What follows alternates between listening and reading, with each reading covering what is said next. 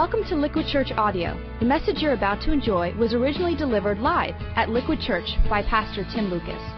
LiquidChurch.com, living water for a thirsty world.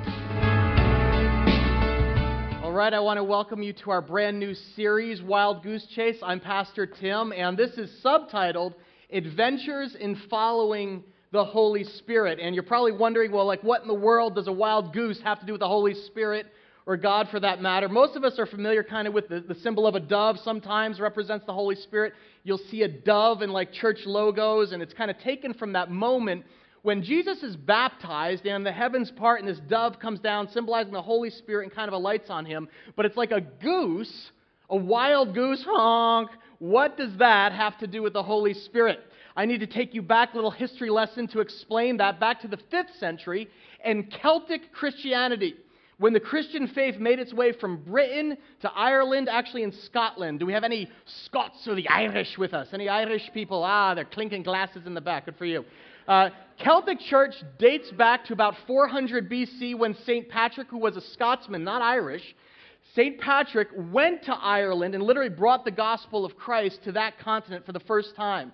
Um, he actually evangelized the island in a very primal, kind of raw and spirit filled uh, uh, brand of Christianity kind of took root and broke out there. And the Celts had a very interesting name for the Holy Spirit. They called him An Ged Glas, or the wild goose, because the Celts were kind of a naturalistic people, and they looked out at nature, and every creature they saw, they said, What does this tell us about God? And they said the Holy Spirit was best symbolized by a wild goose. And if you think about it, you know, doves are kind of delicate and, and docile, kind of symbol of peace. But the wild goose was thought to be untamable. Kind of this free creature, kind of unpredictable, soaring into the heavens. You never knew it was going. Instead of a soft cooing, the wild goose was kind of noisy and raucous. And the Celts thought it kind of seemed to always be on the move, kind of taking to the skies under the direction of God Himself. Now, that may be weird to us on the East Coast. I'll just admit that. Uh, we primarily know geese as these kind of like domestic kind of pests who like kind of like, you know, get off our golf courses kind of thing. But if you've ever been up close to a goose, especially like a mama or a papa goose who's like guarding its goslings, you know they could actually be kind of intimidating, fierce creatures. You ever do that? I took my little kids, like, hey, we'll just give them bread. And it was like, you know, they hiss. Wild geese are not actually controllable. They are hard to catch, and they actually have a mind all their own. And the Celts looked at a goose and thought, in the same way, the Spirit of God can't be harnessed. He can't be tracked, he can't be tamed. And there's this this element of danger and air of kind of unpredictability that surrounded him. And that's why the Celts called the spirit An Ged Glas, or the wild goose. Because they saw life as this, as this journey that was constantly in motion. And the highest priority was to follow the Spirit of God wherever He led, which was like going on a wild goose chase. You never knew where God's Spirit would lead you next if you followed Him. Now, we typically use wild goose chase to refer to kind of a pointless pursuit of, you know, something that's just out of our grasp, right? No purpose or destination. In life, we, we chase after all manner of things, right, that we think will give us satisfaction, whether it's work or money, relationships. We kind of chase after this stuff that says, you know, this will finally bring me like um, um, um, safety or security, or I'll finally be, you know, comfortable, and, and we like predictability and routine. But the truth is, is that when we follow the Holy Spirit, or chase the wild goose. We experience God's wildness, God's power, and adventure in a whole new way. And, and, that's really what this series is about. It is subtitled Adventures in Following the Holy Spirit. And my hope is that over the next few weeks, you're not only going to understand the Holy Spirit's role in your life with kind of fresh eyes, but I'm praying that you are going to experience His power in your life and the life of our church at a much deeper level than maybe you've ever experienced before. I personally think the Holy Spirit is the most misunderstood uh, member of the Trinity or the three kind of persons of the Godhead. We all understand the Father for good or for bad. We all had fathers, um, but then we know, we know Jesus, the Son, we can see him. But the Holy Spirit, most of us have no idea who he really is or the crucial role that he's supposed to play in our life. I think most people assume that the Holy Spirit, honestly, is kind of like the Force in Star Wars. Use the Force, Luke, you know? Kind of this, this unseen, glorified force field. But what the Bible says is that the Holy Spirit is not some impersonal force or power, He's actually a person. with emotions and feelings. The Bible says you can actually grieve the Holy Spirit. You know what it is to grieve somebody? Actually, like make them wince. We can actually make God, oh, kind of wince. We can actually quench the Spirit. In other words, He leads us and He prompts us, and as He's stirring something in our heart, we can actually go and not follow Him. But honestly, many, many modern Christians don't know what to do with, with the wild goose. Uh, in the church I grew up in, um, very conservative, evangelical, most people gave lip service to the Holy Spirit, but were often suspicious of him because they equated uh, the Holy Spirit with kind of over emotionalism or kind of having this, you know, uh, okay, here we go, everyone's going to kind of have this divine word from God, and for some reason I have a feeling it's going to be about like giving money to you. How does that work? On the other end of the spectrum, my wife grew up in a tradition that kind of em- overemphasized at times the Spirit's power. That's what she would say. It was actually used to judge other believers. They would say, well, uh, Tara is filled with the Spirit, but Mikey's not. Uh, this is a spirit filled church. Ain't no spirit over there. and that's actually a misunderstanding because the Bible actually makes clear, as we're going to see, every believer in Jesus Christ is filled with the Holy Spirit at the moment they first put their trust in Him. This morning, we had 14 people actually say, I'm inviting Jesus Christ into my life for the first time. What that means, among other things, is that they put their faith in Christ and He washes their, their sins away, a fresh start, and then He puts His Holy Spirit in them at that moment, and a brand new life begins there. So the question is never, how much of the Holy Spirit do you have? Rather, it's how much of you does the Holy Spirit have? I mean, where would you, where would you put yourself if I asked you that? If you had to answer the question, how often do you experience God's power in your life? Would you, would you say rarely, uh, you know, once in a while, or like all the time? You know, maybe it's rarely, like kind of like I remember, like you know, two years ago I was at this like concert and I kind of felt like something there, but I don't know.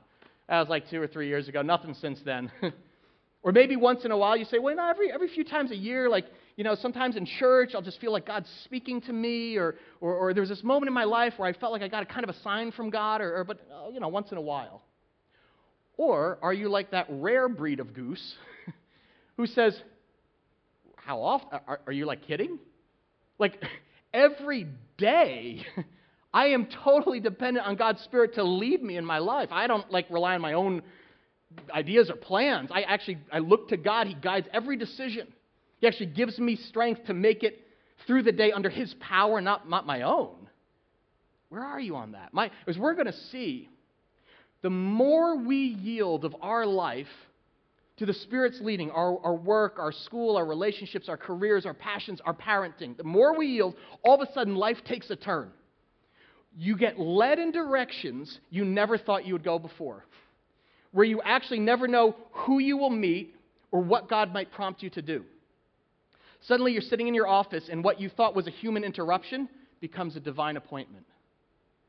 A, a, a normal bush a shrub becomes a burning bush.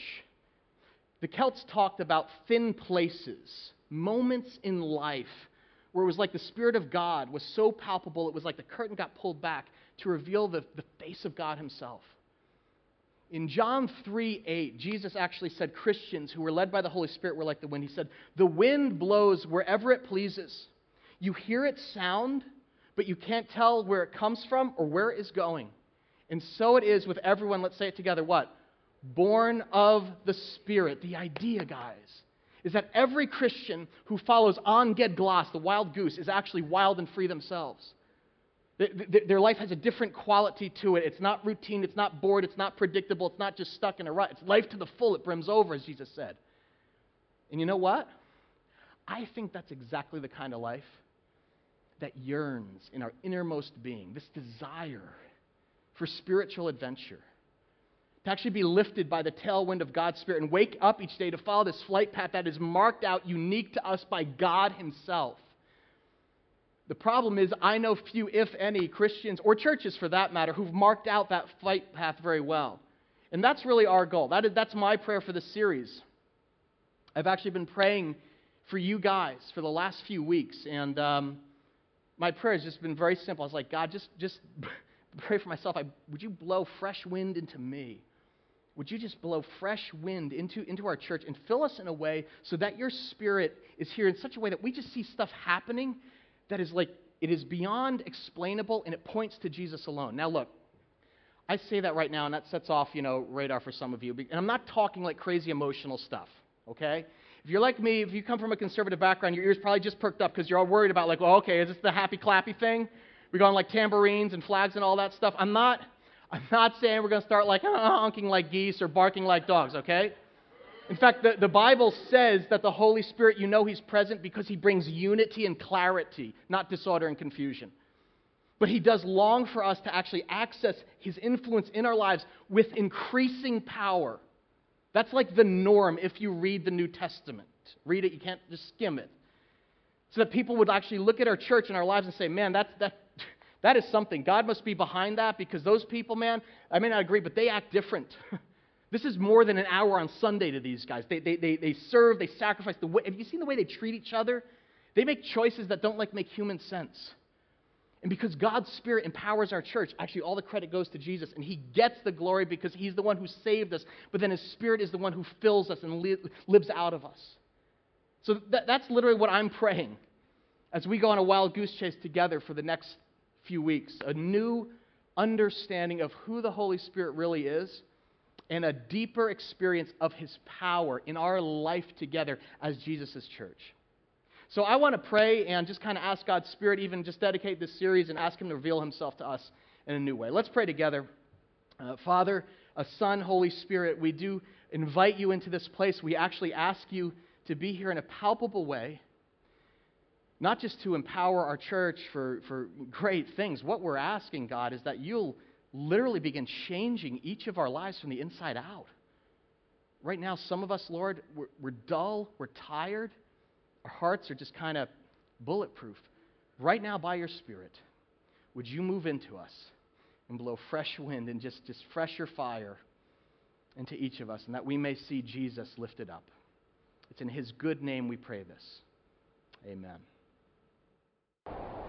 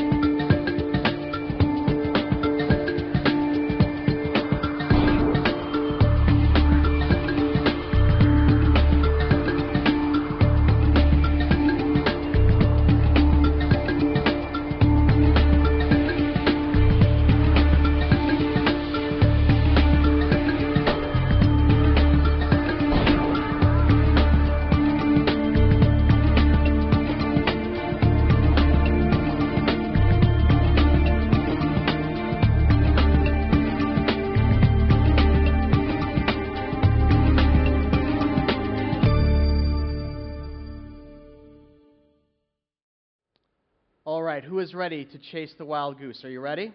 you're going to need a map. Take out your Bible, if you would, and turn with me to John 14. That's where we begin our chase. That's on page 749. And some of you are like, the Gospel of John, why not Acts?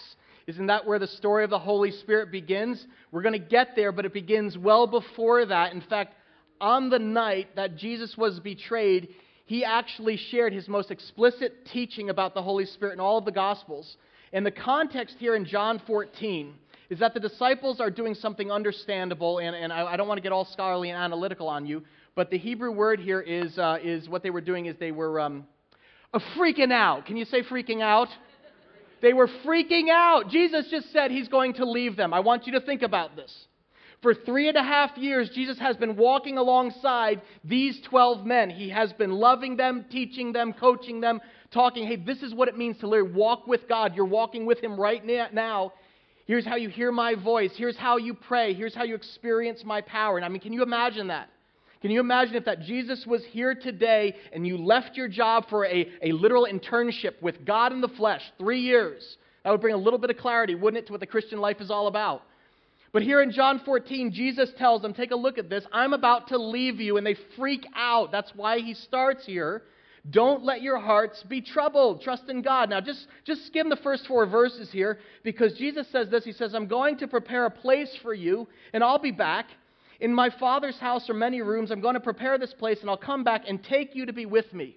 And he's talking here about heaven, and it's kind of cool because he uses this language that would have resonated deeply with a first century audience here. In that time, if you were engaged to be married, it was incumbent upon the bridegroom to literally leave his fiancee and go and prepare a place for his new bride.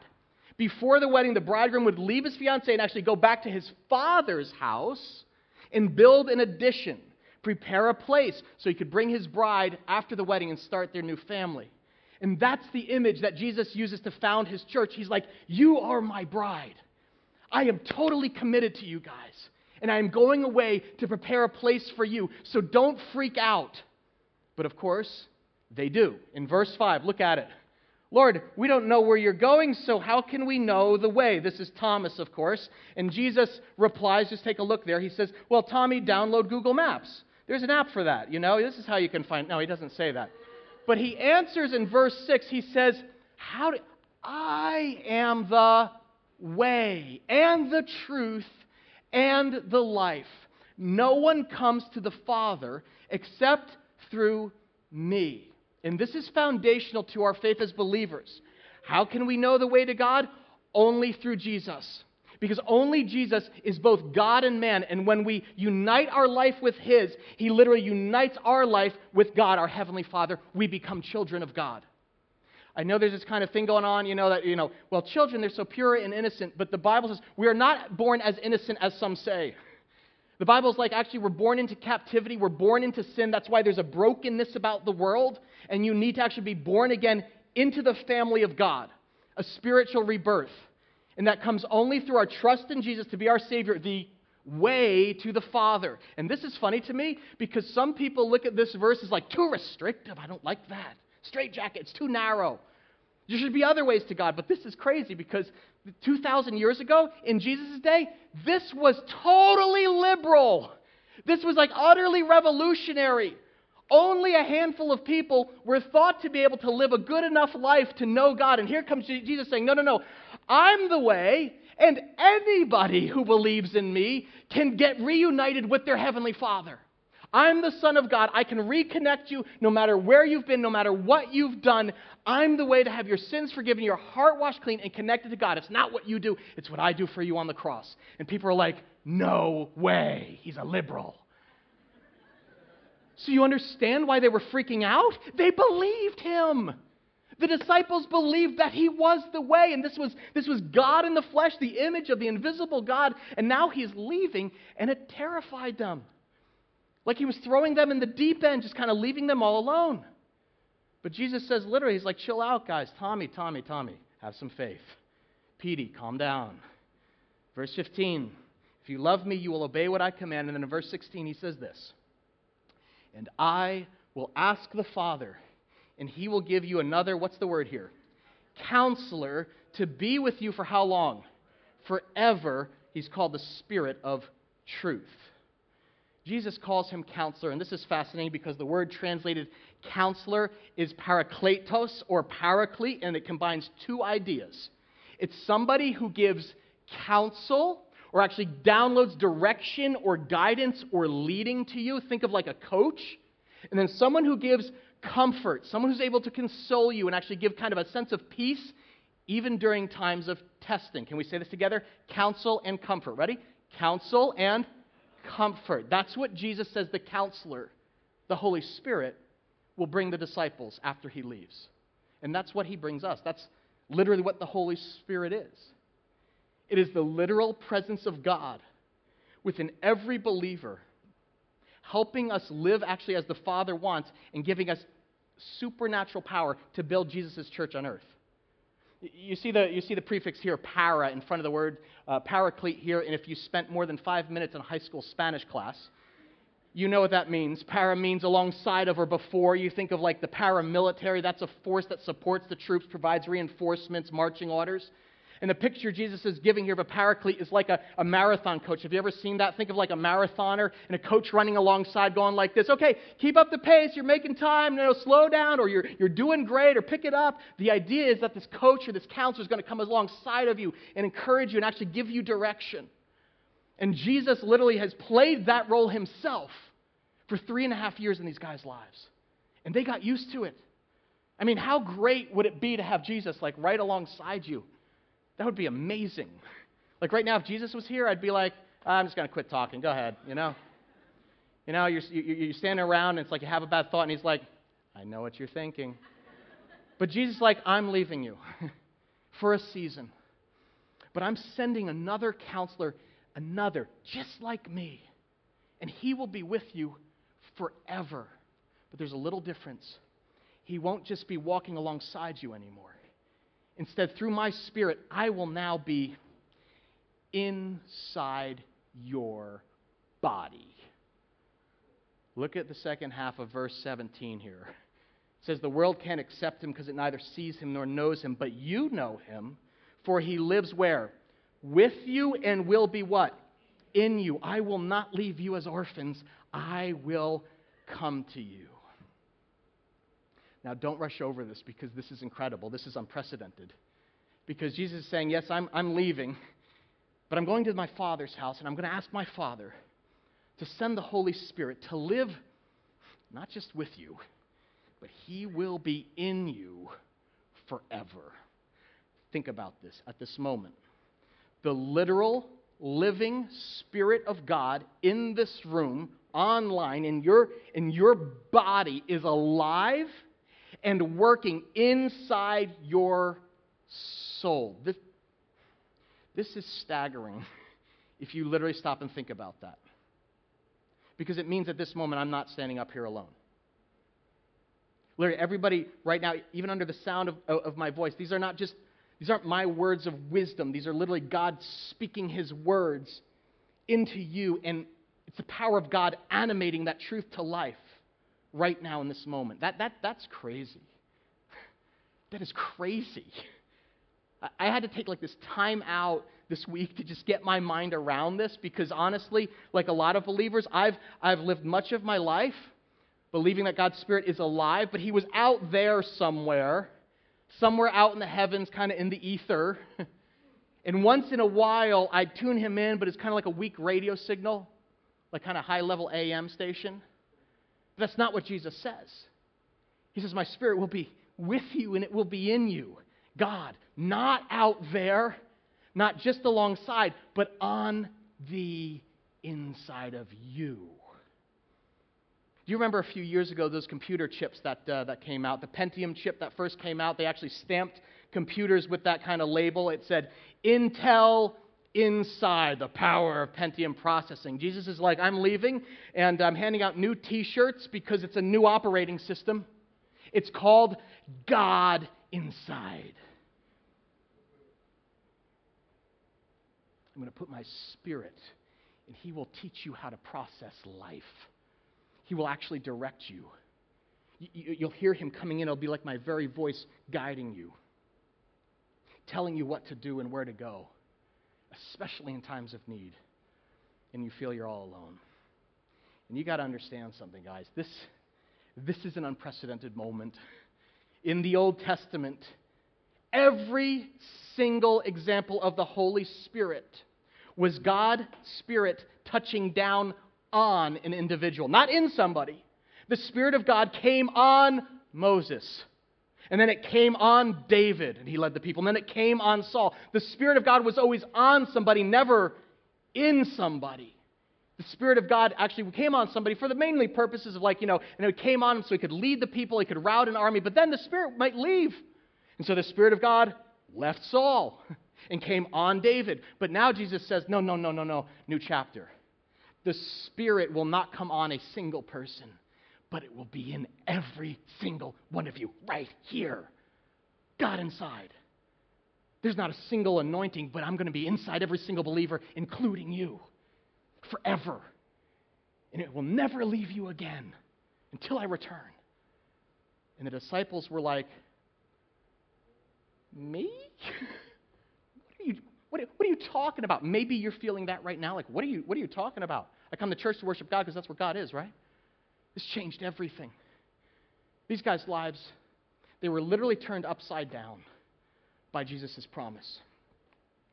Honestly, I, I feel like I'm at a loss how to adequately explain this to you because I was, I was praying about this week because I'm like, how do I do this justice? How do I, how, God help me show the practical power of what this means because it's a game changer.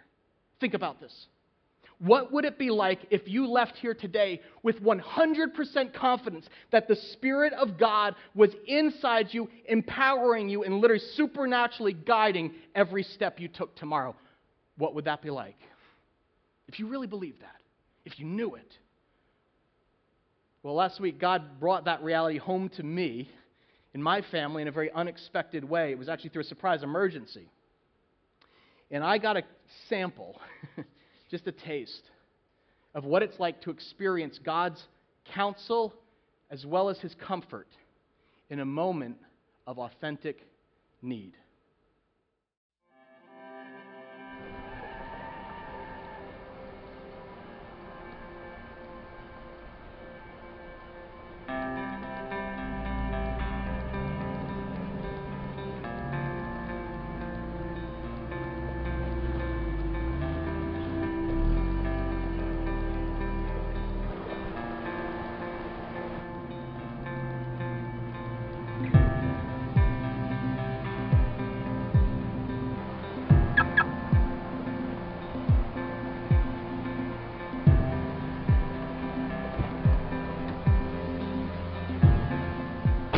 So a couple years ago, we got this car that comes with onboard navigation. It's pretty helpful for people like me who are pretty clueless when driving.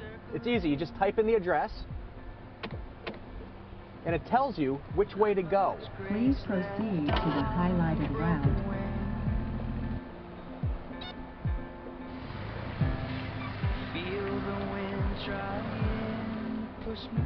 In one tenth of a mile, left turn. I call her Patty. I don't know if that's weird, but she tells me, turn left in one mile, merge on the right. And I usually say back to her, thank you. In a quarter of a mile, right turn. Sometimes I wish I could hear her voice all the time, especially when I don't know where to go or what to do. So last Friday night, my wife Colleen wakes up at 3 a.m. and she's got these intense pains in her side. It was kind of like her stomach, and she didn't know what it was.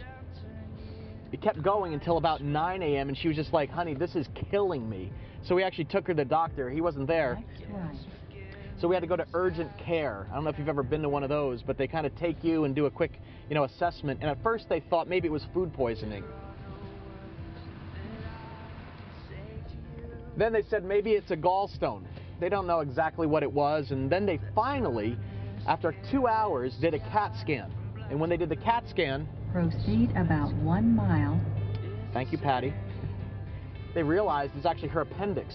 It was about to rupture. So the doctor says, we got to take this thing out. They have to take her appendix out, and then he gives me a choice. He says, which hospital do you want to go to? You want to go to this one or that one? The one hospital had like, they had their surgeon on call, but he said it's not in your insurance, so he might not be able to take you right away. And then he said the other one might be able to take you, but we're not sure. It's your call. What do you want to do?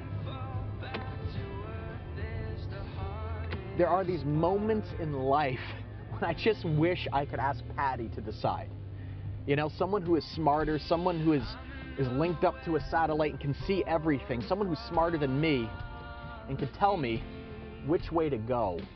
After Jesus was resurrected and he ascended into heaven, before he went away, he told his disciples, I'm not going to leave you alone. He said, I'm going to send you my Spirit, the Holy Spirit, who is going to live inside of you so that you'll know exactly what to do. In John 14, he said, The counselor, the Holy Spirit, whom the Father will send in my name, will teach you all things and will remind you of everything I have said to you. That's what the Spirit of God is. It is the very presence. It's God living in us, leading us, guiding us, telling us where to go and what to do, especially in times of crisis. In a lot of ways, the Holy Spirit is like an internal navigator. And if we make room for Him, even when things seem cloudy or the directions seem unclear, it's like God downloads divine direction into our mind and into our heart so that we know which way to go. Next left, and then keep left. So I had to make this decision. Do I take my wife to the one hospital or to the other? And honestly, I didn't know what to do. So I literally just prayed. I said, Holy Spirit, you've got to show me where to go. I don't, I don't know what to do. And then I remember I had a friend who works at one of the hospitals, and I called him, and he said, Oh, without hesitation, bring her here. I'll meet you at the emergency room. So they took Colleen in an ambulance, and they rushed her there, lights flashing. I got in my car to follow her to the ER, and of course, I got lost along the way. Proceed about two miles. But Patty got me there. they took Colleen immediately. She was actually in surgery within the hour. It was more urgent than they thought. Her appendix was in the early stages of rupturing.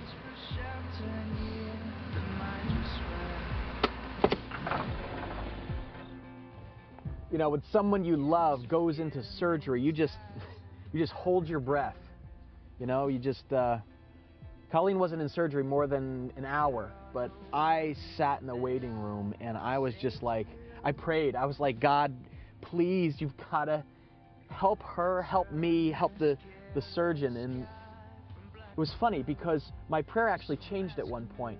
I wasn't like, God, just heal her instantly. I had the sense that I should pray to the Holy Spirit to just hold my wife and it was like 10 or 15 minutes and i just had this sense this this picture in my head i could see colleen's body literally as if she was laying in the hand of god in the fold of god's hand and this sense of peace just kind of flooded me and i had the sense that like god was saying tim you can you can let go and trust me because i have my daughter your wife in the literal fold of my hand I can't tell you what kind of comfort that was.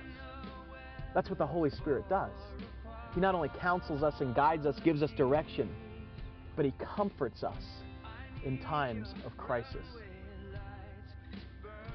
In talking about the comfort the Holy Spirit brings, Jesus said, Peace I leave with you, my peace I give you.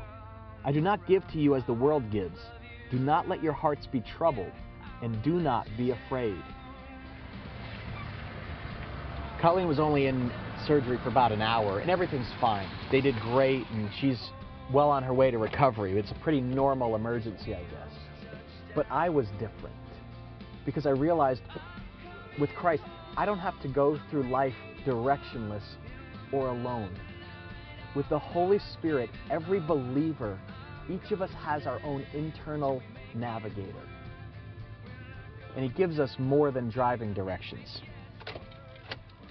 He gives us the very peace and counsel of God Himself.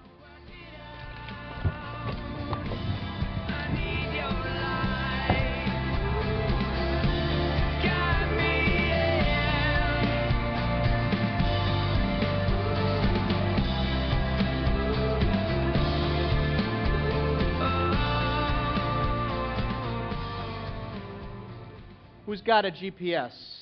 Who's got GPS? Changes the way you drive, doesn't it? To know that there is someone up in the sky who has a bird's eye view of the entire landscape.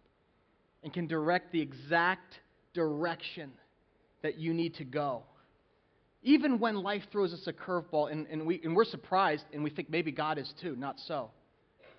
We don't have a satellite in the sky to guide us. We have God inside. Can you say that? God inside, the Holy Spirit, like an onboard navigator, literally guiding us at each turn in life, even the curves you may be facing right now and have walked in here with today. And said, I have no idea what to do. I, I don't. In fact, that's actually a question I have for you. Right now, where do you most need God's counsel, His direction, or His guidance in your life? You know, I had a family emergency last week. Maybe yours has to do with work. Maybe, maybe you're facing a transition, or even maybe where to live, or school, or your job, or whatever. Or you're, or you're facing a crossroads in, in, in, your relationship. You know, this, is, this seems to be going nowhere. Should I end this? Or it's getting harder and harder. Should I, but should I, you know, stick this thing out? and if I did, where would I get the power to even do that? Or maybe you just need guidance, divine direction to deal with a situation in, in your family. But if there was a, a pivot point in your life right now, or man, if you could dial in, you get the counsel and guidance of God Himself, or maybe even just His comfort, where would it be? Jesus' promise here in John 14, it still holds true for every single one of you. Every believer, God inside, the counselor, is still active today. And God desires, think about this, He wants to give you direction in the big issues of life. Again, I just want to ask that to you right now as you think about that. What area of life do you most need God's counsel or His comfort? In fact, just to make this real and make it live, if you would take out your connection card, and on the back of that, I would like to invite you actually to answer that question. If you could receive God's very counsel from God Himself and download that, what area of your life would it be? If you're watching online, you can just type that in there on our iCampus. But I, I believe Jesus isn't bluffing here in John 14. And it wasn't just limited to His disciples in the first century. But the promise is good for every believer in the 21st century. If you have trusted Christ as your Savior and you're reconnected to God as your Father, you have the Spirit inside of you. And it may not be a very strong signal right now. I get that. In fact, you may never have even experienced His direct guidance or power in your life, but He wants you to. He wants you to with increasing measure. If you look at verse 26, Jesus says, He says, The counselor, the Holy Spirit, whom the Father will send in my name, will what? What's the word there? Teach you all things, and He will remind you of everything I've said to you. That's the counsel part. Jesus promised the disciples that the Holy Spirit would literally help them remember what He'd been teaching them. We're the same way. As we study the Bible, we can actually trust God's Spirit to, to plant truth in our minds convince us of God's will, remind us when we stray from it. That's one of the ways you know it's actually God's direction, not just kind of like your own voice in your head. Because God's Spirit will never contradict actually what He has as a written word. That's how you test the Spirit. Does, the, does, does what, what God's telling me, does it, does it coincide or does it contradict what He has spoken in His word? So if, if you're facing uh, a rough patch in your marriage and, and you're wondering, uh, should I, I wonder if I should, you know, end this or, or, or stick this thing out, you, will be hard pressed to find a passage in Scripture that says, oh, abandon ship now. Absolutely, just, run. You may feel that way. You may feel that way. But if you bring it before God's Spirit and actually say, I will do whatever you tell me, He promises He will guide you and actually give you the strength to see it through. If you look at the next verse, it says in verse 27, the Paraclete gives us counsel. Look at this. It says, uh, Jesus says, Peace I leave with you, my peace I give you. See it? There's counsel, then there's comfort. I don't give to you as the world gives. Don't let your hearts be troubled right now, and don't be afraid. Again, worldly peace is about the absence of conflict, but the peace of God's Spirit, it transcends understanding. It's about Christ's presence in the middle of the confusion or crisis you're facing. So, those of you right now, maybe you're facing a frightening situation right now. I, I, I totally get that, but I just want to tell you take heart. God longs to bring you comfort in the middle of your conflict. And He says He will give you peace if you are willing to accept it from Him. But we have to put ourselves in a position to receive the signal. And that's what we're going to do right now to open our series together. That's what we're going to do. We're actually going to assume the same position that the disciples were in as Jesus announced that he was leaving them. That night, when he promised them the, the Holy Spirit, they were actually sitting around a table celebrating Passover. That's the context of what he's telling them. It's called the Lord's Supper. And Scripture says that Jesus took the bread and he said, Take, eat, this is my body, and it's about to be broken for you. This, this cup, this is my blood poured out for the forgiveness of your sins. Drink, have your sins forgiven. And he literally said, I know this looks like it's not for your good. I mean, tragedy. My body, my blood broken, poured out, innocent God, man, murdered. But then he says this. He literally says in John 16, he says, But it's for your good that I'm going away. Unless I go away, the counselor will not come to you. But if I go, what? I will send him to you. In other words, he's like, instead of freaking out that you're going to be all alone and, and, and scared, Jesus is like, you should be freaking out the other way because you will never be alone again because of this. Because I'm being broken, I'm about to send my spirit to live inside you forever. You will be intimately connected, empowered. This whole new reality is going to open up for you guys. Literally, if you spend time reading John 14, you'll probably do this in your life groups this week, but he, he literally says, he says, in fact, you will do even greater things than these. And you're like, really? He's like, yes. Now that my blood has been spilled, my body broken, I'm going to fill you with my spirit. And I'm going to lead you on the wild goose chase of your life. And the disciples, working in the power of the Holy Spirit, they were, they were literally changed as Jesus left and sent the counselor. I mean, as we're going to see next week, they would carry the gospel from a little, little attic room in Jerusalem to the ends of the earth. You talk about a wild goose chase, wait till we read Acts. I mean, this is in a day when the average person never traveled more than 35 mile radius outside of his home. Those disciples literally went to the four corners of the ancient world. John chased the wild goose all the way to Asia. James set sail for Spain. Peter went to Italy. Even doubting Thomas chase the wild goose all the way to India. I wonder, I wonder, as you come forward to receive the gift of Jesus in a way of, of kind of aligning your life and your will with the purposes of God, where will His Spirit lead you? Jesus makes the same promise to guide us today. Same promise. And we're going to take communion as a way to align ourselves with His Spirit and with His will.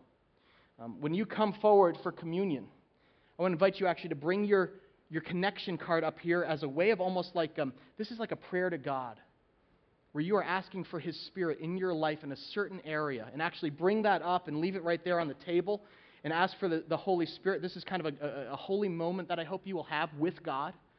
And I'm being very intentional about not giving you three steps today of some practical application. Do this tomorrow because I believe God's Spirit wants to speak directly to some of you right now in this communion experience. For some of you, this may be a powerful time of renewal. Maybe you are worn out, you're tired, or you've been going through the motions, or you haven't heard from God in a while and you just need a fresh touch from God. Just come up here and receive His body broken for you, His blood poured out for you, and ask for His Spirit to renew you. Or maybe this is the first time you'll come forward actually as an act of faith. Maybe you've been kicking the tires for a while, but you never made the decision actually to be a follower of Jesus, and this is, this is your moment. This is a defining moment for you to say, I believe, help me in my unbelief, I believe Jesus is the way to God. You are invited to join God's family today at his table. Or maybe you're just like me. You've been a follower of Christ for some time and you just want more. You know there's more of God to be had, a deeper experience than what you've known in your journey so far. I, I, you probably can tell I'm a little jazzed about this because it's like as I'm saturating myself in the pages of the Bible and look at what an empowered life in the Spirit is supposed to look like, most of the time I'm like, my life looks nothing like this. There's a deeper experience waiting for you. Remember, the question is never how much of the Holy Spirit do you have? Rather, it's how much of you does the Holy Spirit have? I'm going to ask our campus worship leader to come on up here and actually create just some space for you to prepare your heart. He's going to actually play a song, and uh, it's kind of a song of renewal, and I want to invite you to just take time to talk to God. You pray, talk to God, and write out your personal prayer on your connection card. You're going to bring that up, and, and the question is where do you most need God's counsel, or His guidance, or direction, or His comfort in your life? And after a few moments of reflection, we'll celebrate communion together as one body and one church. So let me pray for us right now.